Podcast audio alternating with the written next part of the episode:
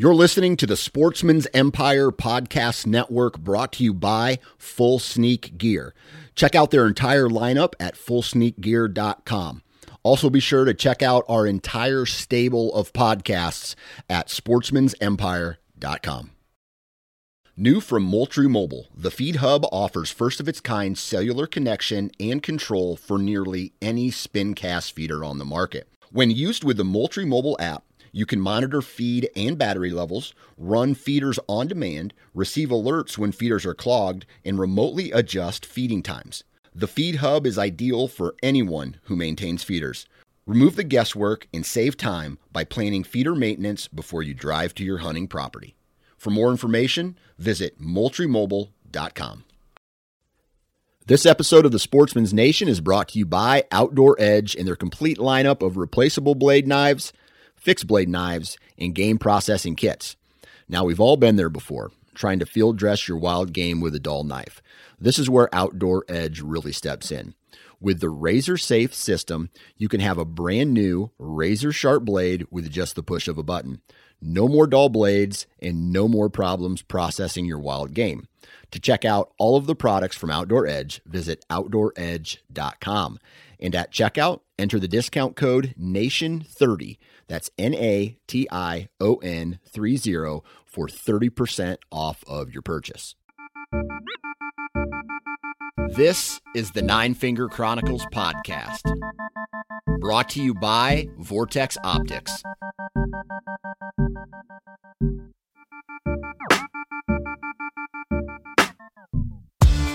What's up, everybody? Welcome back. Now, this episode um, was originally supposed to be a 15 minute segment that I was going to put in front of a completely different episode. But it went from 15 minutes to about 40 minutes. And it's very important that we listen to this podcast. Reason being that the information that you will hear and the, the conversation that will, you will hear is very important.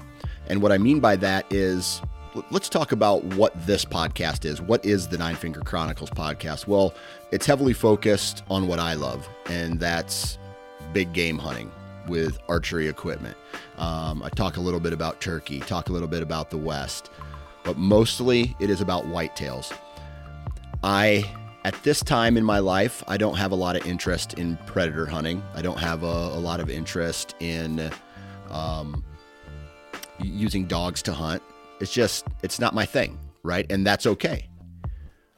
With that said, right now in the United States, our predator hunting brothers, I guess, if, if you're listening to this and you love to shoot coyotes, or you love to use dogs to go on mountain lion or bear hunts, or, you know, if you like to just go on bear hunts, period, out west, throughout the country, right now, there is legislation being introduced that is detrimental to the hunting rights uh, of these people.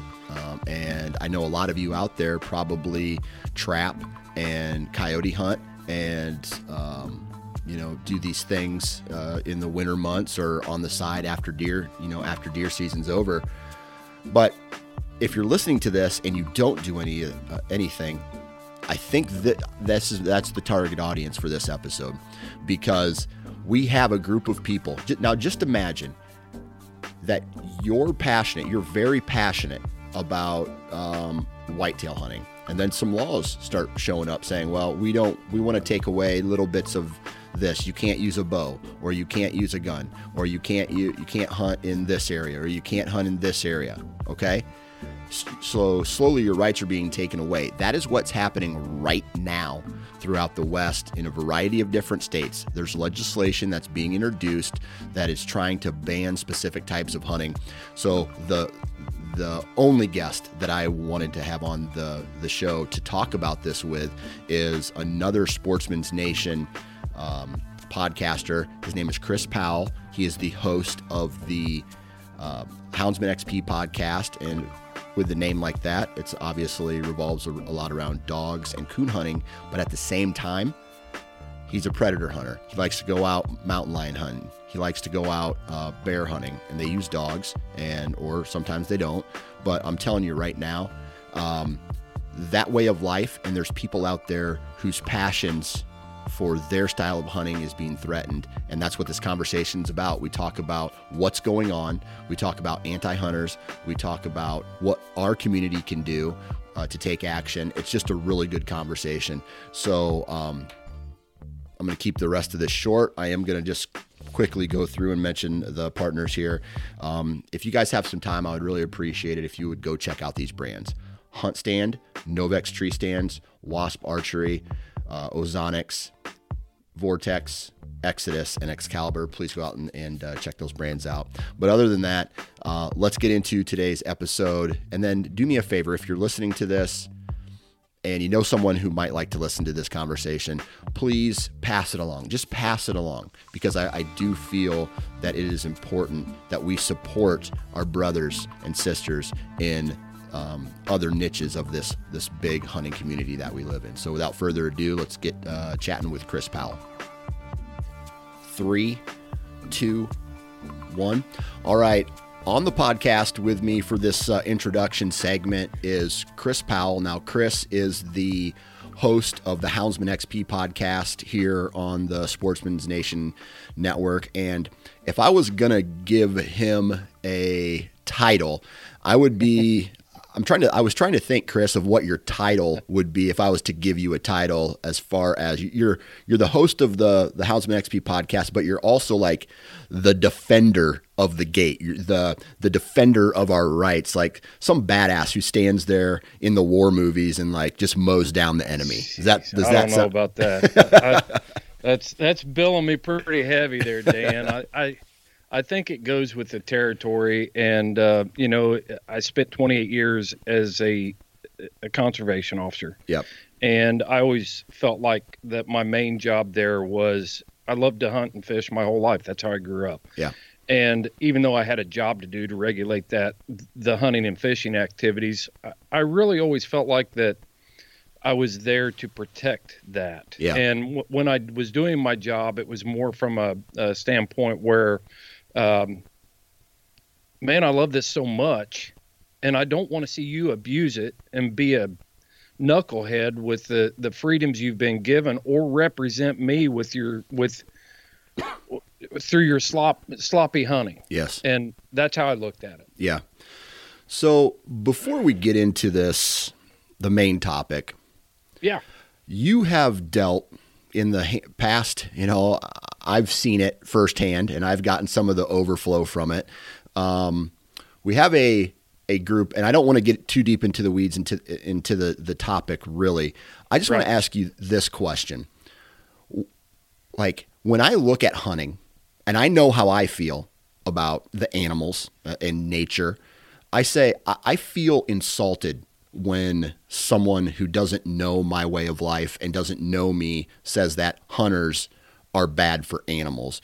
And when someone calls you a murderer or a killer or you know something like that, how does that how does that make you feel when someone is saying that you don't love the animals that you're in a way protecting and at the same time, you know, we are killing these animals? I've I've tossed this very um, topic around in my head to formulate an answer to be able to answer, you know, to be able to give a reply to that sort of a statement. Yeah.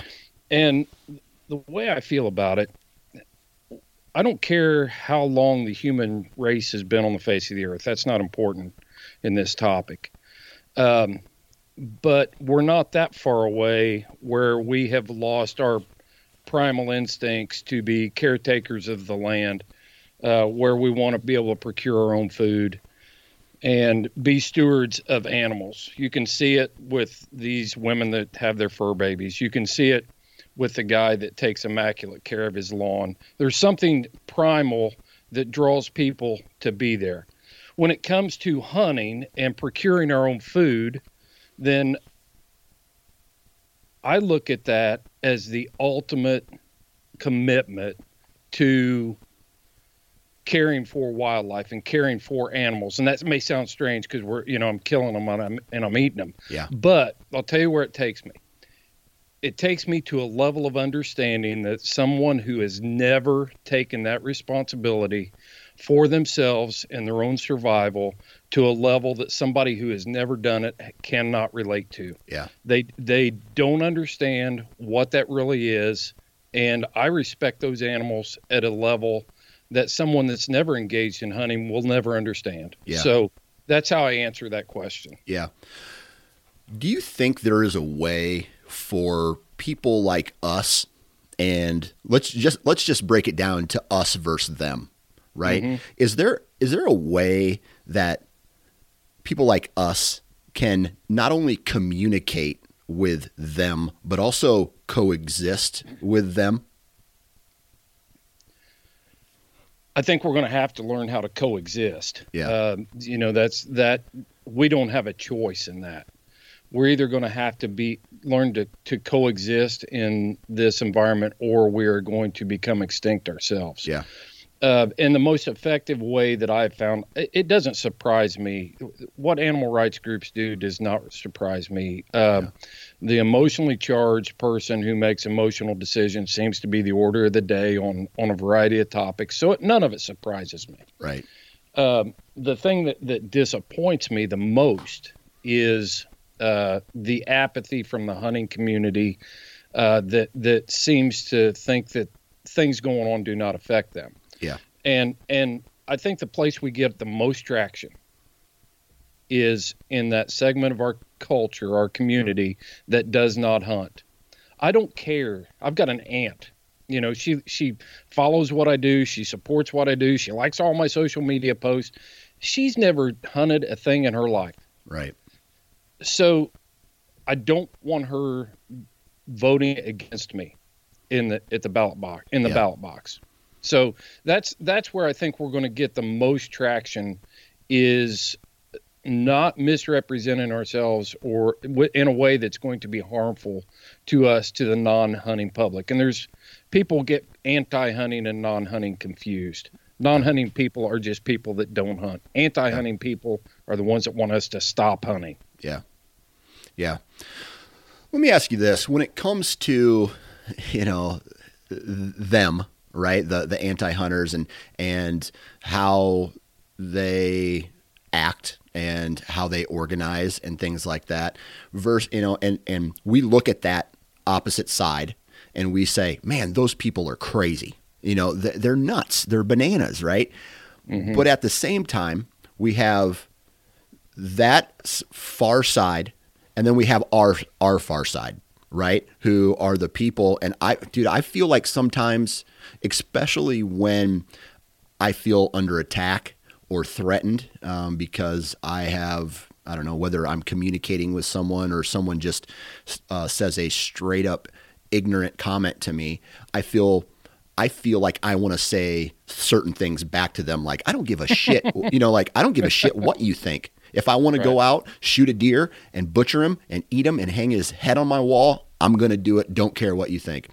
Is, is there a, a, positive or a negative side in, in your mind when you have the representation from the, the far end of one, um, uh, opinion and the far end of the other opinion being the loudest and clashing. How's that make like our side of the aisle look when we have someone that instead of you know taking a um what's the word I'm looking for taking a, a, more subtle approach to it and just you know giving mm-hmm. them the finger and saying yeah, I don't give a shit what you think I'm going to go do what I do. Yeah, yeah. Well, I transferred an old saying over to dealing with the anti-hunter. Arguing with an anti-hunter is like wrestling with a pig. Yeah. You're both going to get muddy, and the pig's going to like it. And yeah, so when when we get down in the mud with these people, they are masters. They're spingollies. They are masters of spinning. I mean, Yeah, I've I've, I've seen it, man. It's crazy. yeah, I've tried to engage in the past and and it came back to bite me and I'm I'm talking. I formulated that opinion after I had to learn the hard way, and we learn when we make mistakes. Right. When we're doing everything right, we we don't learn a lot. Right. But when we make mistakes, if we if we can learn, and so I would respond on social media or or whatever, and they would take take what I said and report it, and then I'm banned for 24 hours. I'm in Facebook jail for 24 hours, Yeah. and I'm thinking, well, what good did that do? So now my rule is, don't engage. Just Yeah. don't engage. You're not going to change their mind, but you sure as heck don't want that the the spectator, the person that is going to support you or not support you, Right. the person that that's going to vote, you don't want them voting against you. And that, Right. that's just how I take take take that approach anymore. Absolutely. I mean, I even dismiss them when when I'm in a meeting with those people. I I dismiss them, and it's it's hard for me because I am not a guy. I'm not a passive aggressive guy. I'm default aggressive, yeah. and and when and when you are faced with that. Uh, man, we we've got to dial that in Yeah. and recognize that we aren't just representing I'm not just representing what I want. I'm representing every hunter out there. Right. Right. So that's how I approach that. Yeah. So one of the one of the other reasons I wanted, to, you know, that's a kind of a little intro here into th- this this segment that, that I wanted to talk to you about, and that is I am a whitetail hunter. I don't mm-hmm. I don't necessarily trap. I, I go out west. You know, I may hunt elk every once in a while. I hunt mule deer every once in a while. I don't trap. I don't own hounds. I don't do much predator hunting. And I hear a story or see a story um, you know, back in the day, now I pay a little bit more attention to it. But back in the day, I see a, oh, uh, you know, predator hunting with dogs is going to be banned. Yeah, well, it's not, doesn't affect me. It doesn't matter. And I'm bringing you on to talk about this because, as equally passionate as I am about whitetails and big game and bow hunting, you are passionate with the hound hunting, the predator hunting, the coon hunting. And it seems like right now, throughout the entire nation, a lot of that is in jeopardy. Why do you think right now that there is a huge push to get things like uh, hunting with dogs and predator hunting and even coon hunting banned in certain states? Yeah, it you know it's happening right now, but it's it was strategized years ago. Yeah. These these animal rights activists are very strategic. They're well organized. They're well well funded. Uh, nothing happens in their community that is just by happenstance or reaction. So they've been they've been planning this for years. They take Arizona for instance. Arizona went through a ballot initiative in 2018 to stop mountain lion hunting. They already had fail-safe plans in place if that failed, and that is what's happening in Arizona now. Uh, Arizona, it's not that there's a bill, it's not that there's a proposed rule change. What they're doing is trying to take advantage of the public opinion process down there to flood Arizona game and fish with comments and and pressure to make rules to outline lion hunting. So it's not it's not happenstance. They they have wanted to do this and they've known they were going to do this for a number of years. When we look at at why it's happening now, it's because the the hound hunting community by and large is unorganized. Um, we and I I can't even limit to the hound hunting community. I would say the same thing about the deer hunting community. Um, vastly disorganized to be able to stand up to this sort of thing alone, and and we're not as well funded, uh, you know, things like that. So for hound hunting specifically, it is a low hanging fruit. Um, it is a deal where we've lost control of the narrative. Uh, we have done things to make make ourselves easy targets for them through social media posts and different things. It can be easily sensationalized. It can be taken out of context. And there's a major lack of understanding, not only with the anti hunting crowd, but even with the deer hunting, elk hunting crowd.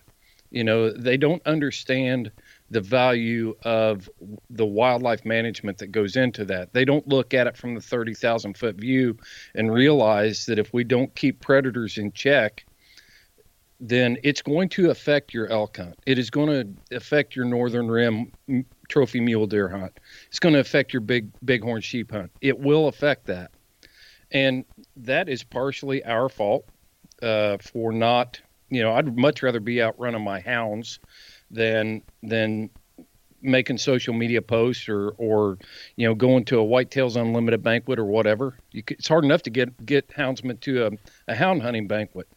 Um, so I mean, there's just a lot of things, or show up at public meetings. You know, right. there's a lot of things that that we have failed to do, and we've we're trying to regain our voice as a credible management practice yeah. that conforms to the North American model for wildlife conservation. Yeah.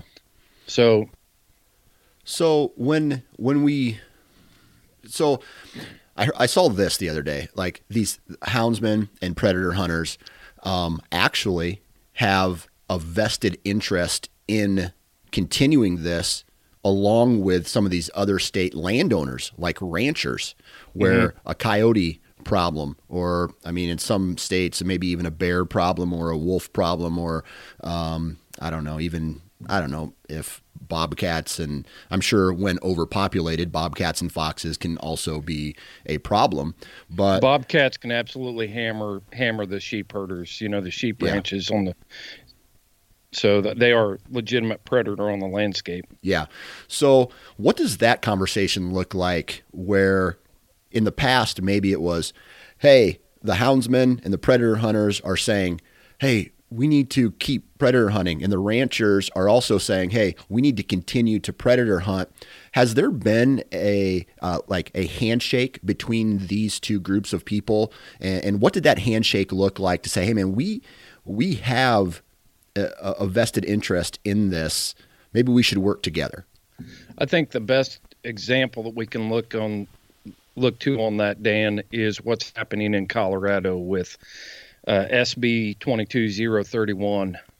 Uh, that is a bill that was introduced into the Senate and went to the Ag and Natural Resources Committee out there. Um, but it's basically a bill that, that wants to stop all lion, bobcat, and Canadian lynx hunting, which is ludicrous in my mind because Canadian lynx are already on the North American endangered or the the endangered species list. Yeah. Um, you can't hunt them in the in in the United States lower 48 anyway, so why add it? But at any rate, what has happened with that is the ranchers have come out and said, "Uh-uh, no." And and the thing that most people don't they miss, um, you know, these these hunters, they all have jobs. I know houndsmen that are ranch managers. Yeah. I know houndsmen that are ranch owners. And what we have done by showcasing this, you know, we we've reached out to groups like Protect the Harvest, which is a farm and ranching animal. Uh, they fight the animal rights, the yeah. animal rights movement every day. We have to look for friends wherever we can find them, yeah. and um, we don't always have to agree on everything. You know, um, we don't always have to agree on the finer points, but we have to agree on the big things and find friends where we can find them right now. Yeah. So let, us just say a, uh, uh, a law like that gets passed okay? And there's no more mountain lion hunting, there's no more bobcat hunting. The bobcats and the mountain lions obviously have no predators other than man for the most part, and they start to populate and get bigger, and they put a, a hurting on not only the elk and mule deer and and uh, wildlife there, but also you know that's going to overflow onto ranches. Um, what's in your opinion? What is bad? Because I've talked to several ranchers that they don't give a shit what the law is. If it's threatening their livestock, they're going to shoot it and then it won't get reported right? Mm-hmm. So, what's the danger with passing a, a, a one one broad stroke rule like this? Uh, the danger is obviously there's a there's a lot of impacts that this could have. It could it could impact um, the financial situation, the economy with the the farming and ranching community with unchecked predators. Um, for the hunting community, uh, speaking specifically to Colorado, you you have an unchecked predator population on the landscape and they are going to go after what's easy. So then your your calf mortality mor- mortality rates are going up in in your elk herd, your fawns, you know, all those things are going to suffer. So when there's no more um, attraction for a person to go to Colorado to hunt, then your license sales go down. License sales go down. Pittman Robertson dollars drop. When Pittman Robertson dollar, dollars drop, then your education programs, your habitat management, your law enforcement, all of those different things that make wildlife management possible are going to cease to exist. Yeah. Um, and then when you look at you know the direct impact on um, the taxpayer, back to the taxpayer. California is killing more lions now paid for by the California taxpayer to pay a professional hunter to go in there and and take out human wildlife conflict situations than they ever did when they had a, a lion hunt.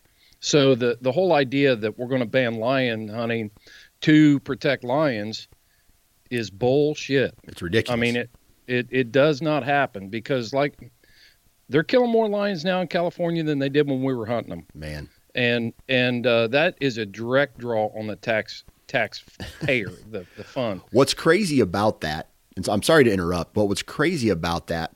So now you have a person who maybe signed a petition or voted against mountain lion hunting in Colorado. Nope, I I, I don't think these animals should be hunted. I'm going to get behind this, and now they are directly paying for killing a mountain lion instead. Their tax dollars that they are responsible for are going to that. And so now they are responsible for the death of one of those animals, which I'm sure they, if you told them that, they're like, no, uh, you know, no way, that mm-hmm. not me. But yes, that's that's the truth now. Yeah, the the beautiful thing about managing wildlife, these big predator, large predators with hounds. Yeah, and this is something that is often overlooked and misrepresented and misunderstood. Um, is there is no other time to be able to effectively evaluate the animal that you're you're trying to manage than when you have it in a tree. Yeah. You're standing there, you're looking at the, the cat. Most of these lions are up there taking a nap. Um, you know, they're very sleepy. You can walk around, you can evaluate, you can see if it's a male, you can see if it's a female. Um, you know, I've seen lions that you could tell that they didn't have any teeth when they when they opened their mouth and snarled at you. You can see all of that. So now you can make an official informed decision as to whether or not that that is an animal that needs to be taken yeah. off the population. Yeah. And and most people don't understand that. Even in the hunting community, they don't understand that. Yeah. And these people are being duped. I mean, that that think that they're saving mountain lions the animal rights crowd spends a lot of money on advertising and like i said they over over dramatize it and sensationalize and take things out of context and they don't tell the whole story and they just lie about it. They don't they they'll skew numbers. We've seen that in arizona. Uh, every place that they've been they they lie about it. Yeah. Man and I, and I'll tell you this man it is it's just I don't know. It, it's it's crazy how this all how this how how it all works. And mm-hmm. um, so now let's talk a little bit about someone like you, right? Um, com- let's let's say dollar, you know, dollar for dollar. Predator hunting is probably doesn't bring in the the revenue that whitetail hunting does. Okay, um, there's a lot of cost associated with whitetail hunting. And if I if I remember correctly, it is the most hunted big game animal in North America, and it draws the most money. All right, so all this, whether it's you know whether your answer to this question is financial. um, a lot of people are going to listen to this and they're going to say, well, yeah, I don't know, man. It, I understand what they're coming from, but still, it hasn't influenced me enough to do anything. Mm-hmm. Right now, the states that you actually go and hunt in, there's there's you know are in jeopardy in jeopardy of losing the hunts that you love to go do. What mm-hmm. is your message to me and to the rest of the whitetail hunters out there saying, dude, like we could use backup right now?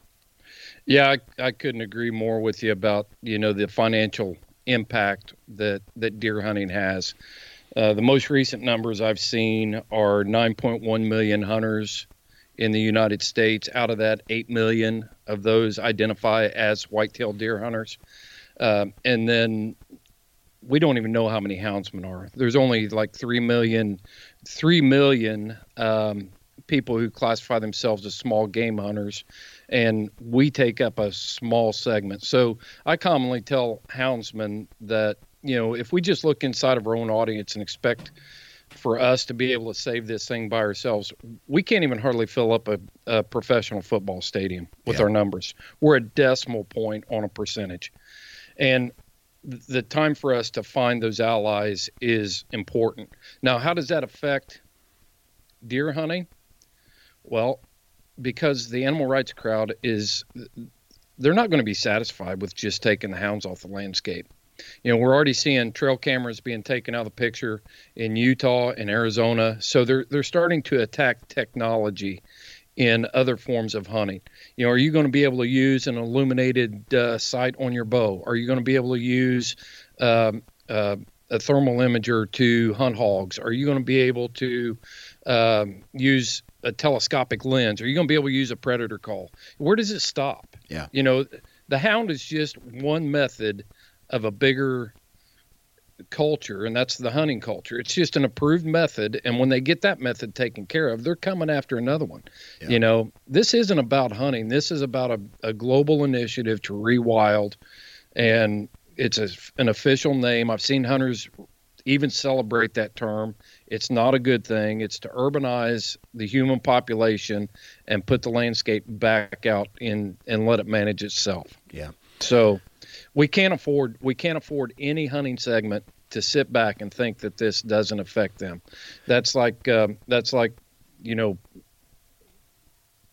paying paying your light bill next month and and hoping that your electricity never gets shut off. You know. Uh, or, or thinking you can skip this month and, and, and pay two payments next month and, yeah. and hope your electricity doesn't get shut. It's not going to work. Yeah.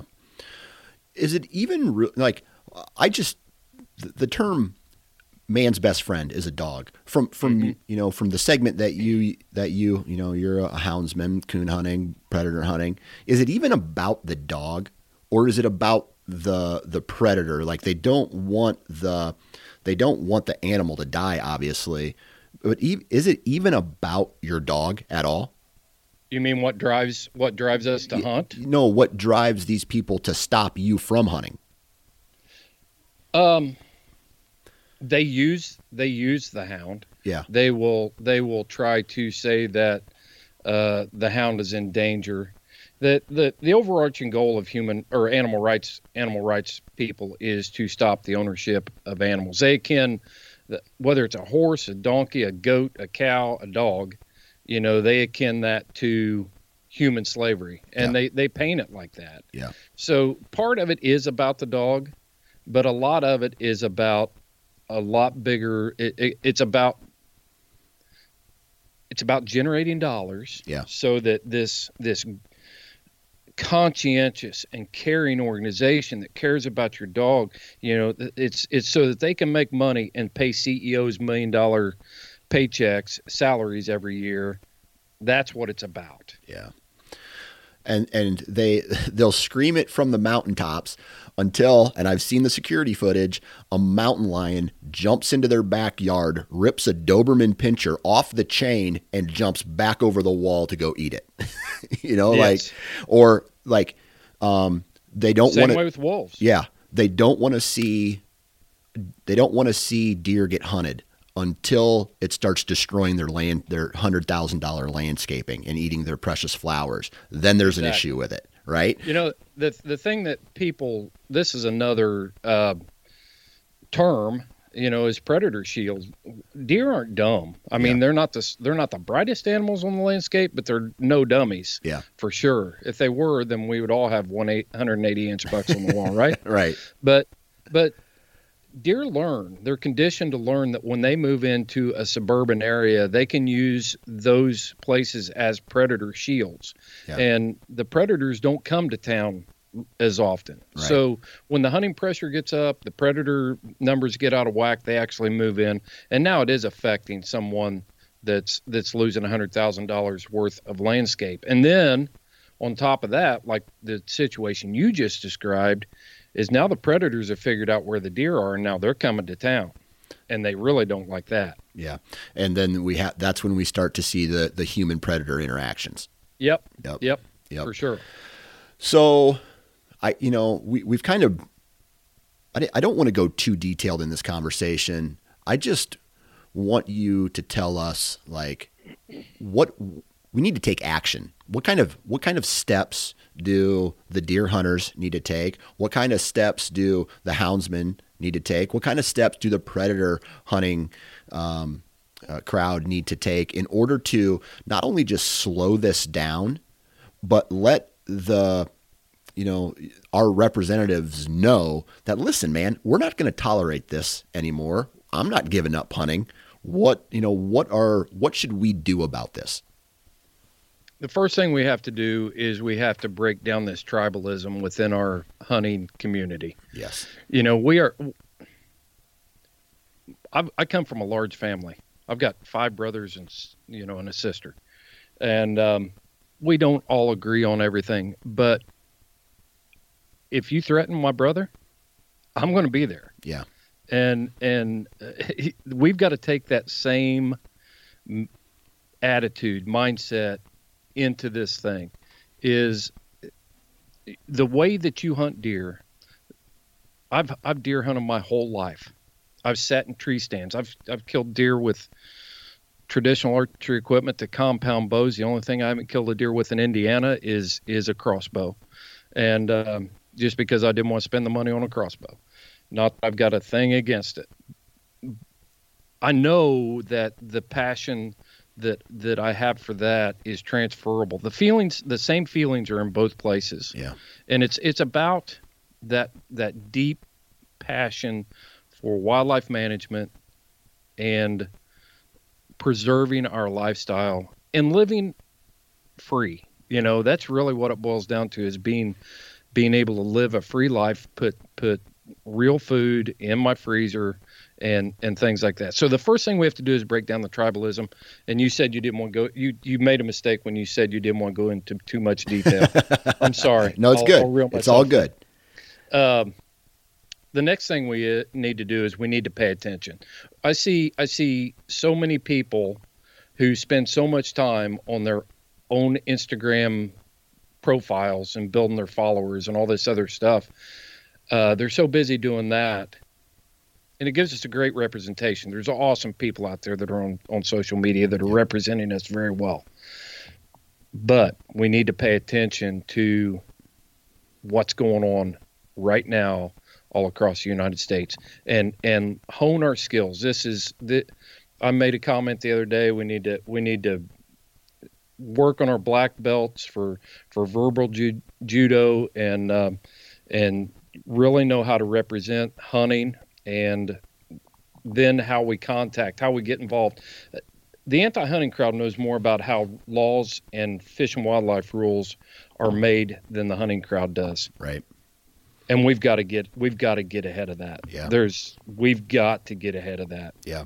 One thing that really frustrates me, and you nailed it right on the head, um, is people who have the voice, they have the platform, they have the large social media followings, they have the the television shows, and they have the uh, the voice. I said, like I said, but aren't doing anything. That is probably my biggest pet peeve when it comes to the hunting community, because right now, things that they are even doing, like you know, like there's a picture of a guy. He goes to Utah or he goes to out west. He goes on a mountain lion hunt, and for his television show or his web show, is successful, uses hounds, but then isn't mentioning one word about anything that's going on out there. Mm-hmm. And he's profiting from, you know, obviously he's in, indirectly, but he's profiting from this, right?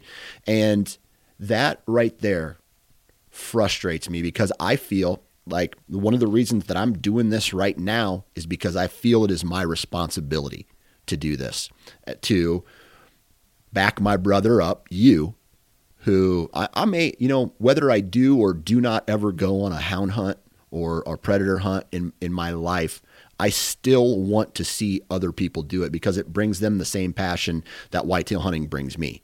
So I right. want to I want to be able to support I want to be able to support that guy.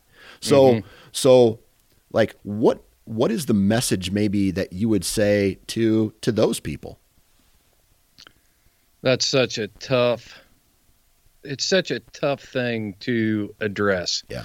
Um you know, there was recently uh, some chatter going on on social media about where are the hunting industry leaders, the big companies in the hunting industry, on these anti-hunting bills that are circulating all across the West. You know, why isn't the big name company coming out and making a, a statement from their company uh, denouncing this sort of thing and throwing their support behind it? Well, this is this is uh, conversations I've had. I've asked the same questions. Why don't you get more involved? the The truth of the matter is, they are involved. They're involved at a level that the individual hunter probably never will be. They pay millions of dollars into the Pittman Robertson Fund. Uh, they they donate money to non-charitables, NGO, non-governmental organizations that fight for their hunting, they're making a backpack or they're making a pair of pants or they're making a pair of boots for you. They don't have the legal staff to engage in that sort of stuff. So, but they they will put their money into an uh, an NGO a lot more than my membership is every year. I can yeah. tell you that. You know that that's going that does have that staff that can keep their eye on the ball. Man, right now in American business, it's tough. You know, it, we're looking at supply chain issues and all this other stuff, and I think it's all by you know, it's it's. Well, I'm not even going to go down that road, but it's tough out there in the business world. But they haven't stopped supporting things like Safari Club International, um, Sportsmen's Alliance, Hunter Nation, all these groups that are set up to do that, and and they give freely of their money as much as they possibly can. So when we see people uh, that that aren't coming out and and doing that, I don't think we see a lot of the things that go on behind the scenes. Yeah, yeah, you're you're probably right. Um, it's just what really sucks is for me, and I'm taking I this. get frustrated yeah, too. I do. What really sucks for me is the. This is a social media world, right? Mm-hmm. So if you're not doing something on social media, then you're not doing it right? right. So right. Uh, I think a lot of people get frustrated, especially when they're passionate like we are, if we're not seeing a major brand or uh, an individual post something about this and share information about this, then they're not doing it. And I, it, to me, I just feel like it's part of business now. You should be doing it. Right. And that's I've I've suffered. Yeah. You know, by being so proactive about this stuff. I wish I never had to produce another podcast that talked about uh, freedoms being taken away somewhere yeah. by animal extremists. Yeah. I wish I never had to do another one. But if we don't talk about it, who is going to talk about it? Absolutely. Who is going to be that voice for them? And and I've watched downloads go down, and I've seen ratings drop, and I I see it. You know what? I don't care. Yes. It's uh, I'm going to keep on doing what I need to be doing yep. and and putting it out there. Yep. But yes, it's extremely frustrating, and we wonder we wonder why we. It would be so easy for for one of these major companies just to say, "Hey, support Hunter Nation," or you know whatever it is, yeah. Sportsmen's Alliance, whatever. Yeah. Uh, some NGO that's going to fight for your freedom. Support Absolutely. Them. Absolutely. Yep. And uh, like, you know, you mentioned a couple things there, but that's why you're on this network, man. And uh, to anybody who is listening right now, like even if you're not a houndsman, I understand this guy. You know, uh, Chris talks a lot on his po- the Houndsman XP podcast about hound hunting and coon hunting and, and all that stuff. But there's also a ton of other information that he shares on uh, on on his podcast, and I strongly recommend going in and listening to it, taste it. You know what I mean? Give it a give it a little taste. Maybe it's for you, maybe it's not, but it's not hundred percent about hound hunting all the time. He brings up topics like this. He has very good conversations with people who are fighting for your rights every single day. And uh, I appreciate that, like I said, and that's why I wanted to give you the title of the the guy who guards the gate uh, for the network here, and and because there's yeah. a lot of time where you bring stuff to my attention, and then I need to I want to blow it up. So uh, I appreciate it. Yeah, Chris, man, I really appreciate you taking time out of your day to hop on and educate us today. Um, yeah, I, I just I just like to close real quick, Dan, and say you know, come on over and check out Houndsman XP podcast. Yeah. We have got to start talking. You know, we always hear this term, talking across the aisle. We've got to establish this dialogue among the hunting community. I there was not a hound hunting podcast out there before we started Houndsman XP. Yep. And I listened to tons of podcasts. I still do that don't have anything to do with hounds, and I do that so that I can develop the narrative that I need to be able to represent hunting in the right way. Absolutely. And and Houndsman XP could be a tool for that. For Absolutely. You. Absolutely. Chris, man, well, uh, I appreciate everything that you do, and uh, I guess we'll talk to you when we talk to you.